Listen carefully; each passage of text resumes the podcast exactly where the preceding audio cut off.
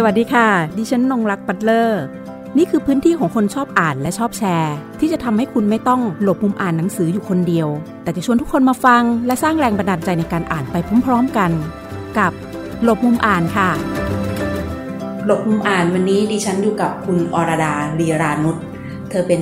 นักแปลนะคะ เป็นนักการละครแล้วก็เป็นอาจารย์สอนด้านการละครของมหาวิทยาลัยธรรมศาสตร์ วันนี้เราจะมาคุยกับ คุณอรดาในเรื่องของงานแปลเล่มล่าสุดของเธอ เนื่องจากว่าใกล้จะเปิดเทอมแล้วค่ะ คุณผู้ฟังดังนั้นเนี่ย เราก็คิดว่าเออเดี๋ยวเรามาคุยกันเรื่องอะไรที่เกี่ยวกับสมองสมองกันหน่อยนะคะ เพราะว่ามีผลงานแปลเล่มล่าสุดของเธอออกมา ชื่อว่าความลับของสมอง ซึ่งก่อนจะเปิดเทอมเนี่ยเดี๋ยวเราจะมาคุยกันนะคะ ดิฉันขอย้อนไปนิดนึงว่าก่อนหน้านี้นะคะ คุณอรดาเองมีผลงานแปลนะคะ ขอหยิบเป็นเล่มซึ่ง ล่าสุดล่าสุดก็จะมีเล่มนะคะ ชื่อสมรภูมิรบแปซิฟิก หมวกเหล็กสงครามความหวังนะคะ เล่มนี้เป็นของสำนักพิมพ์ยิปซี ส่วนเล่มก่อนหน้านู้นก็จะเป็นวรรณกรรมเยาวชน Huckleberry Finn เรียกว่าเยาวชนได้หรือเปล่าไม่ทราบ ก็ผู้ใหญ่อ่านได้เหมือนกันใช่ใช่นะคะ ก็เป็นงานคลาสสิกอีกเล่มหนึ่ง ซึ่งคุณอรดาเป็นคนแปลนะคะ อีกเล่มถัดมาก็จะเป็นเรื่องชีวิตเป็น ชีวประวัตินะคะของหญิงชาวเกาหลีเหนือ ซึ่งมีชื่อหนังสือว่ามีชีวิตเพื่ออิสรภาพนะคะ in order to live นะคะเล่มนี้กับ post book นะคะที่เธอแปล นอกจากนี้นะคะเร็วๆนี้ค่ะก็มีละครด้วยแต่เดี๋ยวละครเราจะเอาไว้พูดตอนท้ายๆนะคะ วันนี้เราจะคุยกันเรื่องเล่มงานแปลเรื่องความลับของสมองก่อนว่า หลังจากที่ได้ทำการแปลแล้วเนี่ยได้ค้นพบความลับอะไร อยู่ในงานเขียนเล่มนี้บ้าง เนื่องจากว่าเล่มนี้ก็ทางต้นฉบับเองก็ประมาณปี 2011 ค่ะ แล้วเล่มนี้อะค่ะความความการไปค้นพบงานเขียนเล่มนี้แล้วก็ตอนที่ได้รับงานมาเนี่ยตัวเองรู้สึกอย่างไรรู้สึกว่าโอ้ยมันไกลไปจากพื้นฐานหรือว่าสิ่งที่เราแบบทราบๆมาก่อนไหม ก็เดี๋ยวขอเท้าความก่อนละกันนะคะ ที่ตอนแรกบอกว่าก็มีงานแปลที่แบบมีความแตกต่างกันเนาะบางเล่มก็เรื่องสงคราม เรื่องนี้ก็เรื่อง วิทยาศาสตร์สมอง มีประวัติชีวิตของผู้หญิงชาวเกาหลี แล้วก็ก่อนหน้านี้ก็คือแปลนิยาย แปลวรรณกรรมเยาวชนมาบ้าง ก็จะเท้าความว่าจริง ๆ แล้วเราเป็นคนไม่ไม่เรื่องมากเรื่องการทำงานเท่าไหร่ คือเวลาที่สำนักพิมพ์ติดต่อมาว่าจะให้แปลเรื่องนี้เรื่องนี้อย่างเงี้ยค่ะ เราก็จะแบบเอามาดูเอาตัวอย่างมาดูว่าภาษาแบบนี้เนื้อหาแบบนี้เราแปลได้ไหม แล้วถ้าเราแปลได้ เราก็ตกลงแปล ถ้าเราแปลไม่ได้ เรารู้สึกว่ามันยากไป เราก็จะส่งคือแล้วก็บอกว่าไม่แปลเล่มนี้ละกัน ส่วนเรื่องเนี้ยค่ะ มันเป็นเรื่องที่วิทยาศาสตร์มาก ๆ แต่ว่ามันเป็นหนังสือวิทยาศาสตร์ที่เขียนให้คนทั่วไปอ่านและเข้าใจได้ ซึ่งมันก็จะง่ายกว่าหนังสือวิทยาศาสตร์ โดยทั่วไปหรือว่าหนังสือตำราเรียนวิทยาศาสตร์ อ่อทีเนี้ยเราเรียนสายศิลป์ตั้งแต่มัธยมใช่ไหมคะ แล้วก็เรียนศิลปะเรียนอะไรมาตลอดอะไรอย่างเงี้ย เราก็ไม่ไม่ไม่ค่อยได้ทำงานหรือว่าไม่ค่อยได้ยุ่งเกี่ยวกับอะไรที่เป็นวิทยาศาสตร์เท่าไหร่ แต่พอเราเอาเรื่องเนี้ยมาเปิดเปิดอ่านดูเราก็รู้สึกว่า โอเคทำได้ทำได้ แต่ว่าในระหว่างที่แปลค่ะ มันก็จะยากตรงที่ว่า มันมีบางสิ่งบางอย่างที่เรารู้สึกว่าคนที่มีพื้นฐานวิทยาศาสตร์อะอ่านแล้วก็คงจะเข้าใจเลย หรือคนที่แบบมีหัวทางวิทยาศาสตร์บ้างเข้าใจเรื่องแบบนี้ง่ายๆอะเขาก็คงจะเข้าใจได้ง่ายกว่าเรา ซึ่งเวลาเราเจออะไรอย่างเงี้ย เราก็ต้องไปแบบไปหาข้อมูลเพิ่มเติมไปแบบ ก็ต้องนั่งคิดนั่งทำความเข้าใจว่า เอ๊ะตรงนี้คนเขียนเขาหมายความว่ายังไงค่ะนะคะก็ถือว่า อาจจะไม่ได้ตรงฟิลไปตรงกับพื้นฐานที่เราเรียนมาตั้งแต่ตอนสมัยมัธยม อย่างไรก็แล้วแต่แต่รู้สึกว่าตัวเองอ่านแล้วมันเข้าใจได้ง่ายใช่สนุกนะคะ อันนี้ก็จะดีสำหรับคุณผู้ฟังค่ะ เพราะตอนแรกที่ดิฉันได้เห็นชื่อหนังสือดิฉันก็ขยาดขยาดเหมือนกันว่า เออเราจะอ่านรู้เรื่องไหมด้วยว่าเราเองก็เป็นคนซึ่งไม่ได้เชี่ยวชาญเรื่องทางวิทยาศาสตร์ แล้วเป็นไม้เบื่อไม้เมากับวิชานี้เลยนะคะ ตอนเด็กๆอม พอแบบเนี้ยเราก็เลยเออ มาลองอ่านดูซิว่าจะเป็นอย่างไรนะคะ ในเล่มนี้ความหนาก็ค่อนข้างจะเยอะ อย่างที่ค่ะได้คุยกับคุณออไว้ก่อนที่เราจะคุยกันนะคะ และมันมีไหมต้องติดขัดจริง ๆ เราต้องแบบสอบถามคนที่เขารู้เฉพาะทางเรื่องนี้ เล่มเล่มนี้ไม่มี เล่มนี้คือ คือสมัยเนี้ยเราสามารถหาข้อมูลได้เยอะแยะมากมายทางอินเทอร์เน็ตอะค่ะคือบางทีมันก็ต้องหาจากหลายแหล่งบ้างเพื่อที่จะให้เราเข้าใจ แต่จริง ๆ แล้วในในเล่มเนี้ยจะว่าไปมันไม่ได้ยากมาก เพราะว่าคนเขียนเขาก็เขียนให้คนทั่วไปอ่านเข้าใจเพื่อที่จะให้คนทั่วไปอ่านให้เข้าใจ มันก็เลยแบบ คือบางทีเราก็ต้องหาศัพท์เทคนิคหรืออะไรบางอย่างอะค่ะ แต่ว่ามันก็ไม่ได้ไม่ได้หายาก อืมนะคะ ที่ปกหลังหนังสือนะคะ เดี๋ยวดิฉันขออ่าน อันนี้เอามาจากเพจของสำนักพิมพ์นะคะ ในปกหลังนี่จะบอกว่าในหนังสือที่โดดเด่นและเร้าใจเล่มนี้ นักประสาทวิทยาชื่อดังเดวิดอีเกิลแมนจะนำทางเราไปสู่ความลึกลับของสมองของจิตไร้สำนึก Incognito ความลับของสมอง เป็นการสำรวจใต้พื้นผิวอันน่าตื่นเต้นของจิตใจ และความขัดแย้งทั้งหลายของมัน โดยยกตัวอย่างจากความเสียหายของสมอง การดูเครื่องบิน การออกเดท ยาเสพติด ความงาม ความซื่อสัตย์ โรค synesthesia กฎหมายอาญา ปัญญาประดิษฐ์ และภาพลวงตา คุณอรดาคะคืออย่างในตัวอย่างที่เขาบอกมาว่า เรื่องจากความเสียหายของสมองเนี่ยค่ะ อย่างเช่นการดูเครื่องบินการออกเดทยาเสพติดและอื่นๆ มันเป็นอย่างไรคะอยากอยากจะให้ช่วยอธิบายให้ให้ฟังสักนิดคือแต่ละบทอะค่ะเขาจะโฟกัสไปเป็นเรื่องเป็นเรื่องไป อย่างสมมติว่าเรื่องการมองเห็นนะคะ จำได้ว่าเป็นอยู่ในบทแรก ๆ เลย เรื่องเนี้ยก็จะพูดกับสมอง แล้วก็การมองเห็นการรับรู้ทำไมเราถึงมองเห็นอย่างนี้อย่างนี้อ๋อแล้วอันเนี้ยในหนังสืออะค่ะ บางทีอะเขาก็จะมีแบบเหมือนเป็นแบบฝึกหัดเล็ก ๆ ให้เราแบบลองทำดูอะค่ะ เช่น ลองมองภาพนี้แล้วมันเป็นอย่างนี้แล้วมองอีกภาพหนึ่งแล้วเราเห็นอะไร หรือว่ามองภาพนี้ เราเห็นเป็นอย่างนี้ใช่ไหมแต่ว่าถ้ามีขีดเพิ่มขึ้นมาอีกสองขีดหรืออะไรอย่างเงี้ยมันมันจะเป็นยังไง หรือว่าการมองเห็นเช่นแบบทำไมเราถึงเเห็นว่าคนคนนี้หล่อหรือสวย แล้วทำไมคนอื่นถึงเห็นไม่เหมือนกับเรา หรือทำไมเวลานี้ คนนี้ถึงดูดีสำหรับเรา แต่ถ้าคอนดิชันอะไรบางอย่างมันเปลี่ยนไปมันถึงจะมันไม่เป็นอย่างนั้น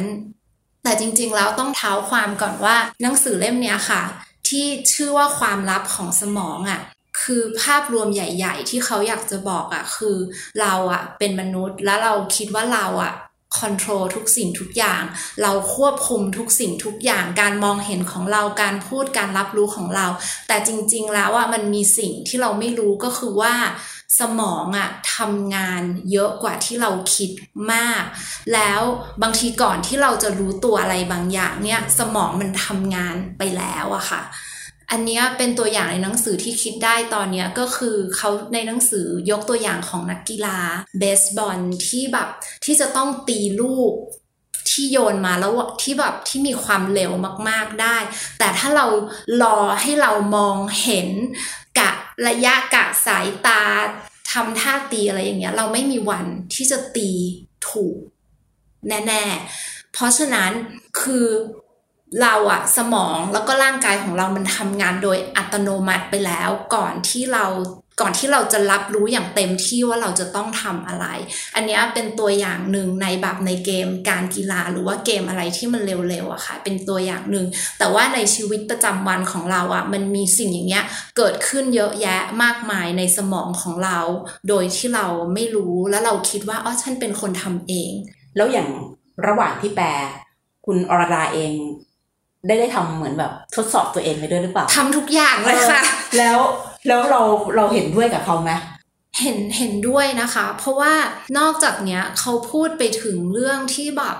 จริง ๆ แล้วอะตัวตนของเรามันถูกสร้างขึ้นมาตั้งแต่เรายังไม่เกิดอะค่ะตั้งแต่เราอยู่ในท้องพ่อท้องแม่แล้วก็แบบคือในในหนังสือเขายกตัวอย่างของคนที่แบบอาจจะได้รับสารเสพติด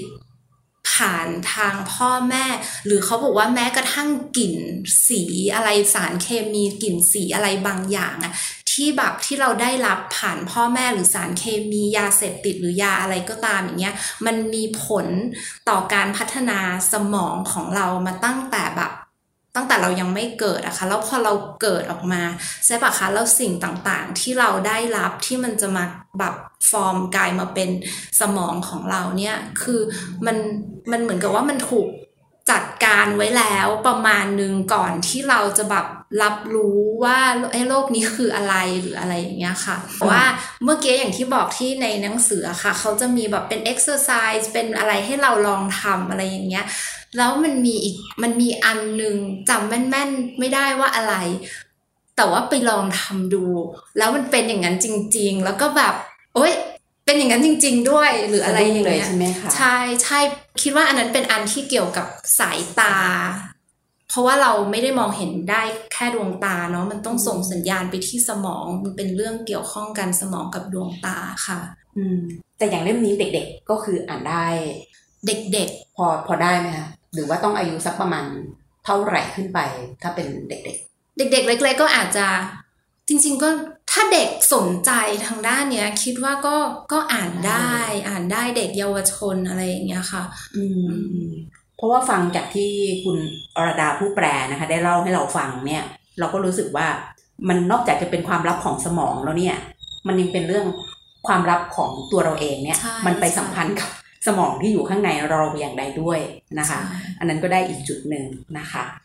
ดังนั้นเนี่ยบางทีผู้ปกครองนะคะ ถ้าผู้ปกครองท่านใดสนใจก็ลองอ่านไปกับลูกก็ได้นะคะหรือว่าเราเนี่ยวัยผู้ใหญ่เราก็จะอ่านได้เช่นเดียวกันเนื่องจากว่าตอนนี้อ่านหนังสือนะคะ ยังไม่ได้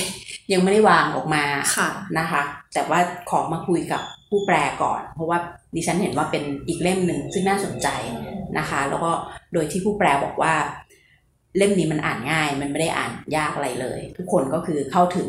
ข้อมูลในหนังสือเล่มนี้กันได้นะคะแล้วก็ร่วมสนุกไปด้วยกับเกม นะคะเอ็กซ์ไซส์แบบฝึกหัดนะคะที่มีอยู่ในเล่มนี้ เราอาจจะเวลาเขาพูดเขาให้ข้อมูลในหนังสือใช่ไหมคะแล้วมันอาจจะจริงสำหรับบางคน แต่มันอาจจะไม่จริงสำหรับเราหรืออะไรอย่างเงี้ย คือคนเขียนนะคะเขาเป็นนักวิทยาศาสตร์เนาะเพราะฉะนั้นในหนังสืออะค่ะเขา เขาจะอ้างอิงมาจากการทดลองของเขาอะค่ะ การทดลองในห้องแลบหรือการทดลองที่มีอาสาสมัครอะค่ะ เป็นการทดลองทางวิทยาศาสตร์ เพราะฉะนั้นมันก็เป็นผลของการทดลองเขาอีกทีหนึ่งอะค่ะที่ที่เขาใช้เอามาเขียนในเล่มนี้ด้วยค่ะ ไม่ทราบทางผู้เขียนซึ่งเป็นเจ้าของผลงานตัวต้นฉบับเขาได้ระบุถึงเวลาในการทำงานเขียนเล่มนี้ของเขาไหมกว่าเขาที่จะได้ข้อสรุปตรงนี้มา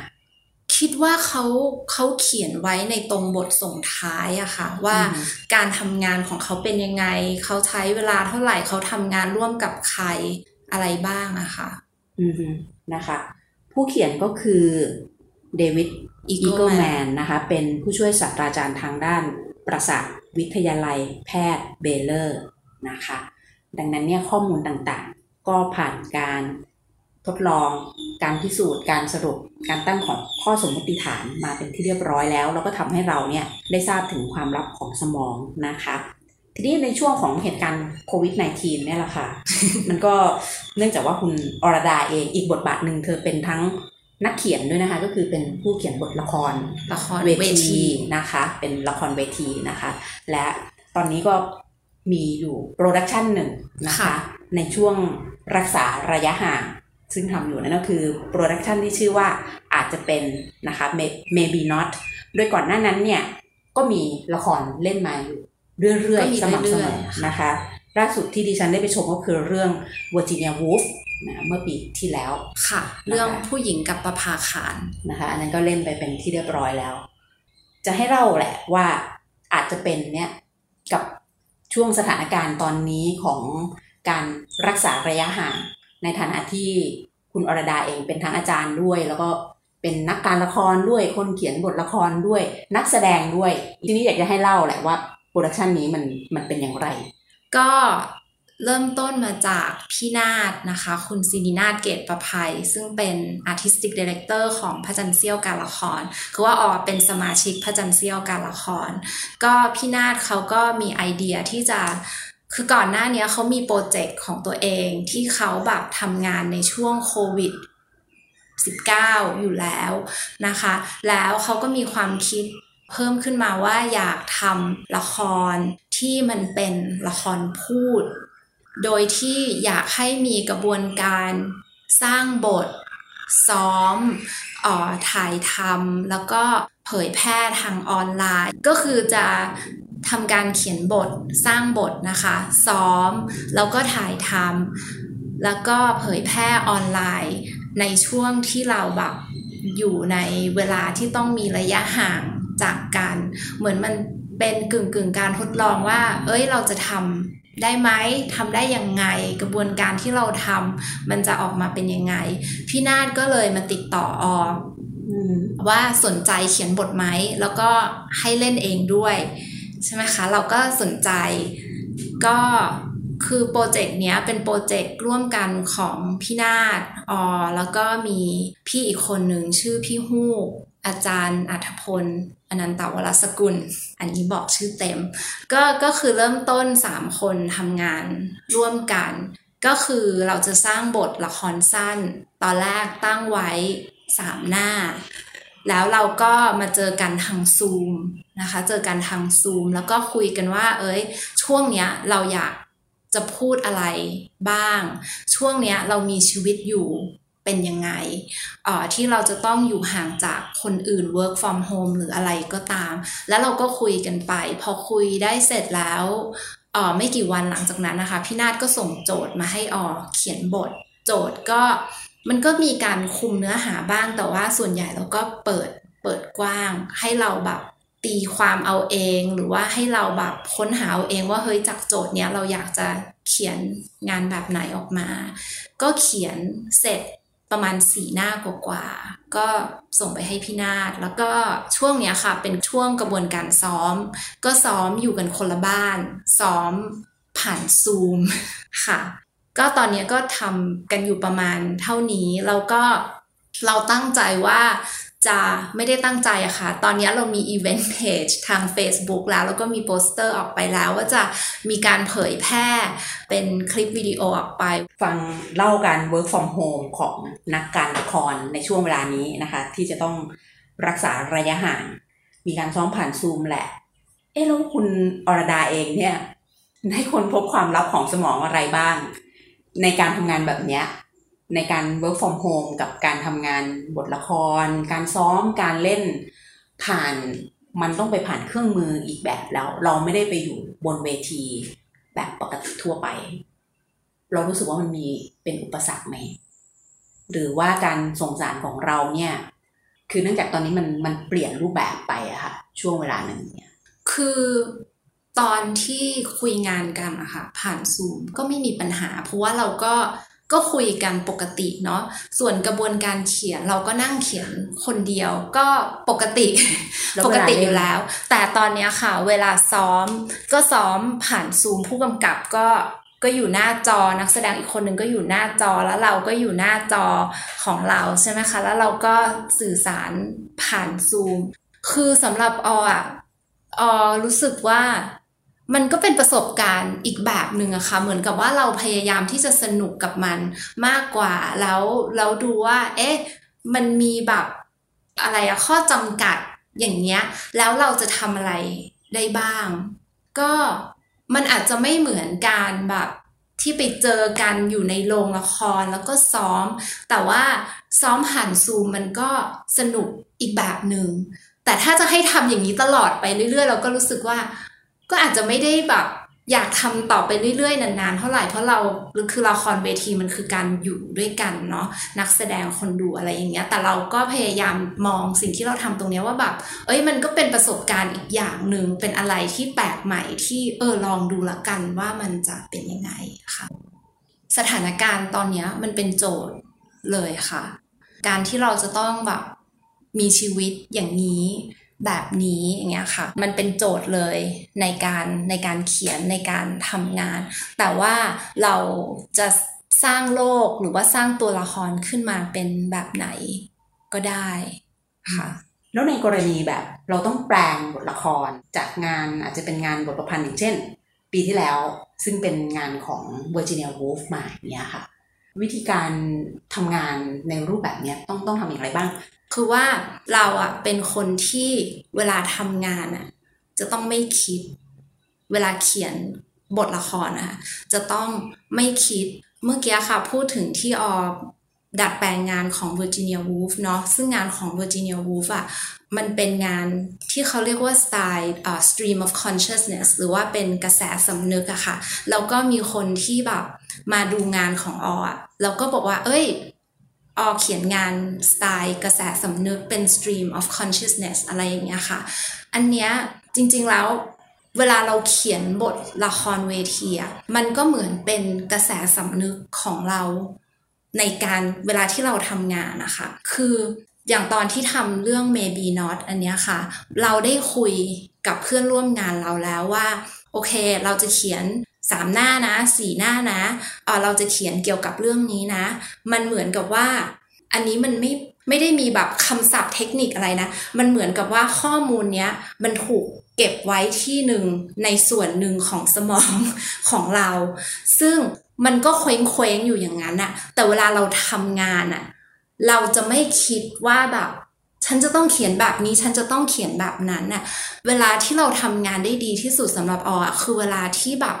มันว่างอะแล้วปล่อยให้มันไหลออกมาเอง แต่ว่าสิ่งที่เราเก็บไว้อะว่าเราจะต้องเขียนเรื่องนั้นเรื่องนี้มันก็ไม่ได้หายไป เอาขอเทคนิคสั้น ๆ ก็ได้ให้ ให้กับผู้ที่สนใจ เขียนบทละครเวที เทคนิคใช่ เพราะว่ามันมีความต่างอยู่แล้วกับการที่คุณอรดา ทำงานแปลหรือทำงานเขียนประเภทอื่น อันนี้อาจจะไม่ใช่เทคนิค แต่ว่ามีพี่คนหนึ่งเขามาลงเรียนคอร์สเขียนบท creative writing ของออแล้วเขาก็พอเขาเรียนเสร็จเขาก็มาบอกออว่ากฎในการเขียนบทมีอยู่สองข้อ ข้อหนึ่งคือลงมือเขียน ข้อสองคือเขียนให้เสร็จแค่นั้นมันมันอาจจะไม่ใช่เทคนิคกลวิธีในการเขียนนะคะ จริง คือใครก็เขียนได้อะแต่ว่าจะเขียนให้ดีมันก็อาจจะต้องผ่านการที่แบบ ถ้าเราจะเขียนบทละครเราก็ต้องต้องเป็นคนที่ดูละครอะไม่งั้นเราก็จะไม่รู้ว่ามันจะต้องเขียนยังไง ต่อให้เราบอกเขาว่าเขียนบทละครเขียนยังไงนะ เขาก็จะได้แค่ระดับหนึ่งเท่านั้น ถ้าเขาไม่รู้ว่าบทละครมันคืออะไร หรือถ้าเขาไม่เคยดูละครเวทีมาก่อนนะคะ เพราะว่าละครเวที ละครโทรทัศน์ นิยายเรื่องสั้นอะไรอย่างเงี้ยมันมันไม่เหมือนกัน แล้วบทละครเวทีอ๋อมันก็มีลักษณะเฉพาะตัวแต่ออชอบที่พี่เขามาแล้วเขาก็บอกว่า ลงมือเขียนเขียนให้เสร็จ เพราะว่า มันก็เป็นการฝึกฝนอย่างหนึ่งคือบางคนอยากเขียนใช่ไหมคะ แต่ว่าแบบไม่ลงมือเขียน หรือบางคนลงมือเขียนแล้วก็เขียนไม่เสร็จแล้วก็เลิกไปอะไรอย่างเงี้ย มันก็ไม่ได้เรียนรู้อะไร อืม แล้วอย่างของคุณอรดาเองอะค่ะ อยากจะทราบเหมือนกันว่า ตอนฝึกเขียนเริ่มต้นอะแรกๆอะตัวเองรู้สึกว่าติดขัดอะไรไหมหรือว่า ความรับสมองของตัวเองมันมีอยู่แล้ว มันรอแค่คุณอรดาลงมือเขียนแล้วก็เขียนมันออกมา จริง ๆ อะ อันเนี้ยตอนเด็กๆอะออยากเป็นนักเขียน ตอนก่อนที่จะเรียนเขียนบทละครนะคะเป็นนักเขียนเขียนนิยายเขียนอะไรอย่างเงี้ยแล้วสมัยเรียนก็ไปลงเรียนวิชาที่ชื่อว่า creative writing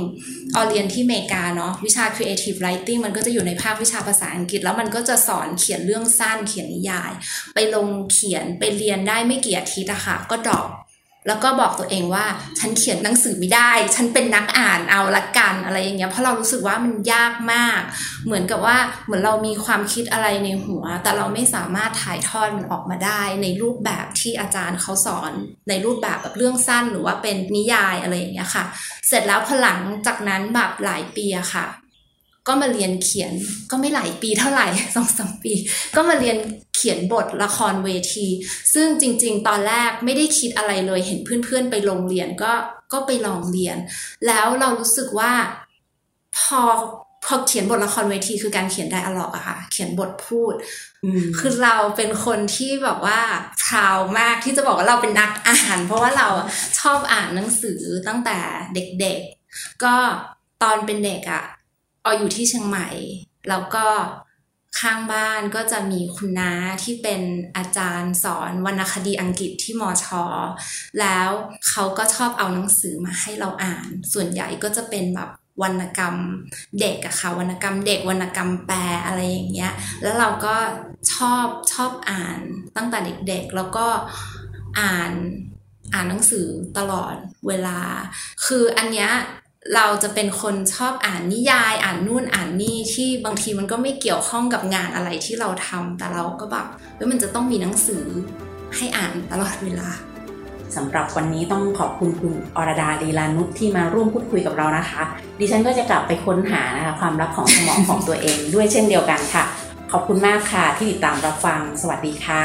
สวัสดีค่ะ หากมีหนังสือดีๆ ที่อยากมาแชร์กัน มาบอกกับเราได้นะคะ แล้วกลับมาหลบมุมอ่านด้วยกันค่ะ